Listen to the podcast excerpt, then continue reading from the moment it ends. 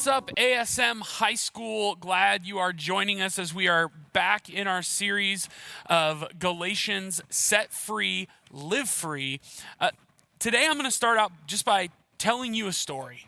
It, it's, a, it's a sad story. It, it's a story about a, a little boy who's orphaned at a very young age and he's given to his next of kin. And, and the sad thing is, the family that he's given to. Uh, they're awful. They're unkind. They're, they're, they're abusive. He, he's offered very little to eat. He's unwanted. And not only is he unwanted, but he's told so, in fact. He's reminded often about how much of a, a drain he is on the family. Uh, he's belittled, discarded, uh, to the extent that eventually he ends up living in basically a, a closet and yet, someone in this boy's story arrives to let him know that he is more than what he thinks he is. That he eventually comes to realize that he has been invited. He's been given an invitation to become part of a community, to live his true identity. And he is actually the heir of a small fortune. That's right. I'm talking to you about my favorite orphan wizard, Harry Potter. See, we all have a story like this, in fact, or, or at least we have the opportunity to experience it. We've all wondered do I belong? We've all feared that we are not really wanted.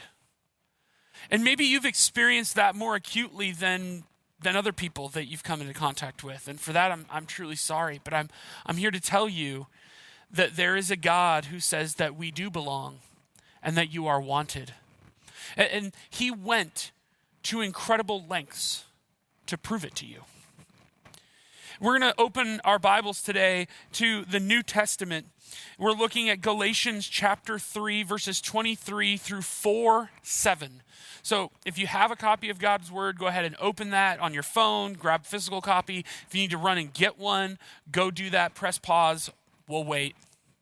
Glad you're back. Uh, 323 through 4 7. Here's what Paul says as he's writing to the church in Galatia. Before co- the coming of this faith, this faith being Jesus, we were held in custody under the law, locked up until the faith that was to come would be revealed.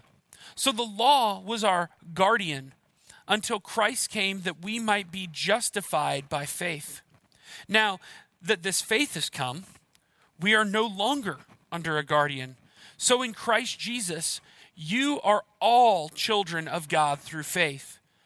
For all of you who were baptized into Christ have clothed yourselves with Christ. There is neither Jew nor Gentile, neither slave nor free, nor is there male and female, for you are all one in Christ Jesus. If you belong to Christ, then you are Abraham's seed and heirs according to the promise. Starting in chapter 4. What I am saying is that as long as an heir is underage, He's no different from a slave, although he owns the whole estate. The heir is subject to the guardians and trustees until the time set by his father. So also, when we were underage, we were in slavery under the elemental spiritual forces of the world. But when the set time had fully come, here's the beautiful news God sent his son, born of a woman, born under the law to redeem those under the law, that we might receive adoption to sonship. Because you are his sons, God sent the Spirit of his Son into our hearts, the Spirit who calls out, Abba, Father. So you are no longer a slave, but God's child. And since you are his child, God has made you also an heir. See, our big idea today is going to be very simple. You belong because God wants you. You belong because he wants you. And we're going to need to unpack some of the text, some reminders, some things that'll help us to, to remember where we've been, where we're coming from. There, the law is spoken of quite a bit in this passage, so we have to understand what is Paul talking about. He's talking specifically about the Mosaic law, the Ten Commandments.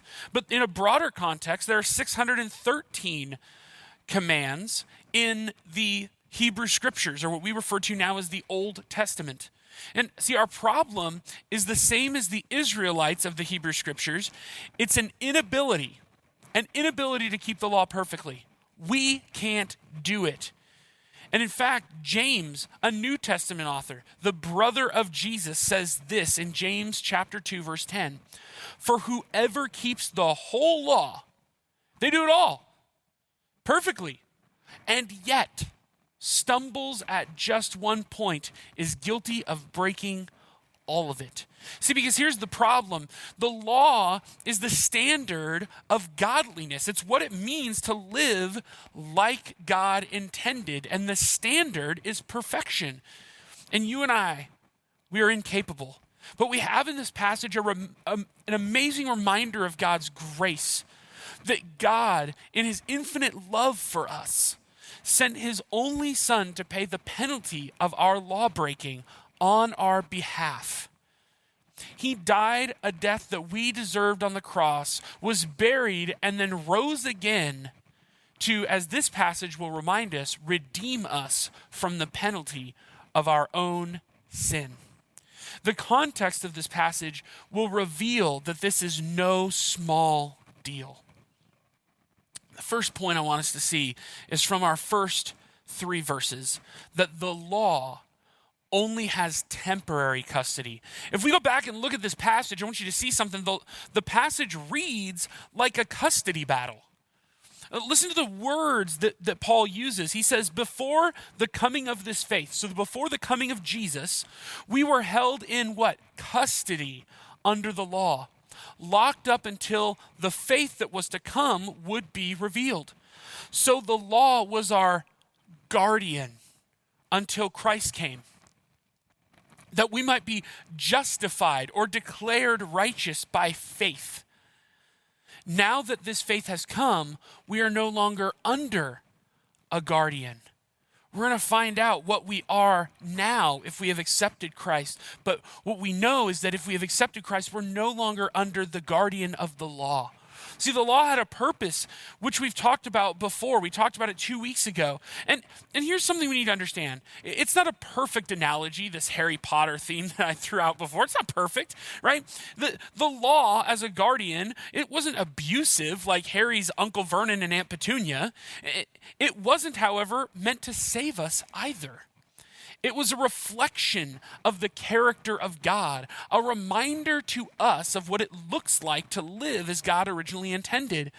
See, our problem is not the law. Our problem is not the law. The law did not usher in sin, we did. You and I. We brought it. The law lets us know that we have a sin problem. Two weeks ago, we talked about this is the law as a diagnostic test, something that helps us to see, oh, yeah, the results of the test, I'm sick. I need a cure. The law was meant to point us toward a loving God until the faith in this passage, or Jesus, the Savior, was revealed. And we live the other side of history from Jesus being revealed. So, what does that mean for us? We know what the law was. It was our guardian. It what it did hold custody. What do we do now? Which brings us to the next thing we see in this passage in the next 4 verses is that God's family destroys dividing lines. Let's read it. So in Christ Jesus, you are all children of God through faith. For all of you who were baptized this, and we can just say for baptized there, if you're unfamiliar with this, it's a public declaration of your faith. Into Christ have clothed yourselves with Christ. There is neither Jew nor Gentile, neither slave nor free, nor is there male and female, for you are all one in Christ Jesus. If you belong to Christ, if you have trusted in Christ for salvation, then you are, according to this passage, you are Abraham's seed, meaning that you are heirs according to the promise. The promise that was given to Abraham that he would produce a people who would be for God, they would be his people. See, this passage says some interesting things. We clothe ourselves with Christ. And what I want us to hear there is it's as though we take off our old identity, this, this orphan or lost, this one who's under custody, who's in the system, as it were, and we put on a new identity that is shared with Jesus. We said 2 weeks ago that we we not we don't just take on a new identity. It's as though God looks at us when we've accepted what Christ has done for us and it's as though he looks at us as though we have done everything Christ has ever done. We put on his identity. The world, however, and it won't take long. A cursory glance at, at social media, at any news outlet will tell you this. The world is trying to point out everything that divides you and me. Everything. Let's just go over a few right wing, left wing, rich, poor, male, female, white, black, Hispanic, Asian, etc. I'm not saying that these differences aren't important. In fact, I think they're beautiful. They're part of what makes us who we are. They just pale as identifiers in comparison to who God says we are if you belong to Christ. Because if you belong to Christ, we're going to find out that you're something much more than all of those other things. See, God invites us through his son to be a part of his family. Not just added to the family, but in fact given a share in it. That's absurd. You're not you're not born into God's family. So so isn't it absurd that you would get a fair share in the in the family goods? But you are counted as a true son or daughter. It says, heirs according to the promise, the promise of the promised one who is Jesus. See, God didn't just send his son to wipe away the stain of sin, God sent Jesus so that he could adopt you. And in order to be adopted, you first had to be redeemed, is what, what we'll see here in this next passage. But I want you to understand this that adopted means wanted. Think about that. If someone is adopted, it means someone went through someone else went through the process of looking at that person and saying, "I choose you. I want you." Let's go to ver- verses 1 through 7 in chapter 4. What I'm saying is that as long as an heir is underage, he is no different from a slave. Although he owns the whole estate, the heir is subject to guardians and trustees until the time set by his father. So, also, when we were underage, before coming to Christ, we were in slavery under the elemental spiritual forces of the world. That's a strange statement, but we'll get to it. But when the set time had fully come, God sent his son, born of a woman, born under the law, to redeem those under the law, that we might receive adoption to sonship. Because you are his sons, we could say, or daughters, God sent the Spirit of his Son into your hearts, the Spirit who calls out, Abba, Father. So you are no longer a slave, but God's child. And since you are his child, God has made you also an heir. Let's not get lost in the weeds here, all right? I think we need to understand what is this passage really saying to us? What is it saying to the Galatians that it's also saying to us? That there is a spiritual reality taking place. That we're not just orphans under custody of the law, as the beginning of our passage said. This is actually telling us that our condition is maybe far worse. We're not just orphans, we're orphaned slaves. We are slaves to the elemental spiritual forces of the world. Here's what Paul is saying in a very poetic way You are slaves to sin. To the thing that has broken our world. They are the elemental spiritual forces of this world sin. It's what we've done to break the world, and then we became enslaved to it. And you can't get much further from being a child who is also an heir of the entire estate than a slave. You don't just you don't get much further off. Because let's think about what a slave is. And what we're not talking about here, I want to be clear. I think when we hear the word slave in our, our modern day connotation, immediately we go to like early America's slavery. That's not actually what Paul is talking about, and I think we're practic- we're pretty unfamiliar, most of us in our everyday lives, with what slavery might look like. So let me just help us. Slaves are bankrupt. Slaves have no possessions. They have no real hope of a better future. None. See, this is taking a concept of something the Galatians would have seen in their world around them and saying, This is what your spiritual condition was before Jesus came and called you out by paying your price. See, Jesus, it's important, it's said in this passage, was born of a woman and born under the law. This is so important. He is fully God. Yes, absolutely. The fact that he's born of a woman means that he is also fully human. And as a human, he's born into this world that is being held in custody by the law. Here's what is amazing about Jesus He did something you and I were not, are not capable of. He lived under the law as someone who was not a lawbreaker. If we went back to James, if you kept the whole law in its entirety,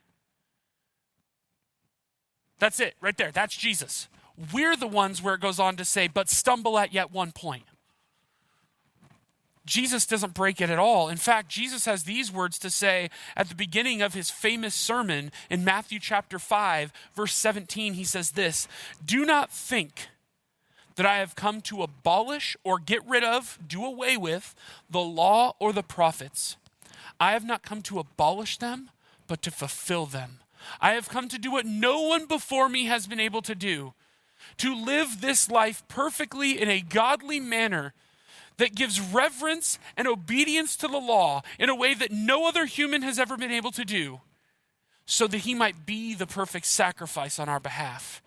Jesus is the only one who could redeem or buy us back out of our slavery because he's the only one who fulfilled the requirements where all else failed. Jesus is the perfect sacrifice. See, it's one thing to be freed from something, we're freed from sin. It's another thing to be freed to something. We can be freed from the eternal consequences of our sin, sure, we've, we've, we've heard that. But we hear something incredible in this passage. We're also invited to be a part of God's family. To have close and intimate relationship with Him as Jesus does. To call Him, this passage says, Abba Father. That we have that spirit within us that we have been invited to to see God this way as daddy, papa, an endearing, close knit term. And then we see that we are adopted in verse 5. This is so cool. We are adopted says that we take on the identity of a true son, that God does not view us as partial children, but full heirs. This means that adoption means you are wanted, you're chosen. You are not the result of some cosmic accident. It means that God literally says, of all the lost orphan children, I choose you. We're adopted. See, we all fear that we don't belong or that we aren't wanted. We've all experienced that fear. I know I'm not alone in that. The Bible paints a different narrative that we are liked even when we don't like ourselves, that we are loved when we are at our most unlovable, and that we are wanted more than we could ever imagine, even though we are not needed. And at the end of the first Harry Potter book, as the characters are about to board the Hogwarts Express for the summer, Harry's asked this question. And in this question is this Feels strange to be going home, doesn't it? Harry's answer not going home. Not really. It's because Harry found his true family. And God is calling you to become a son or a daughter, to leave the custody of the law, to take the invitation to be a full fledged son or daughter. And God is shouting through his own son that you are wanted and you have a place to belong. Because again, our big idea is this that you belong simply because God wants you. Thanks for joining us, guys.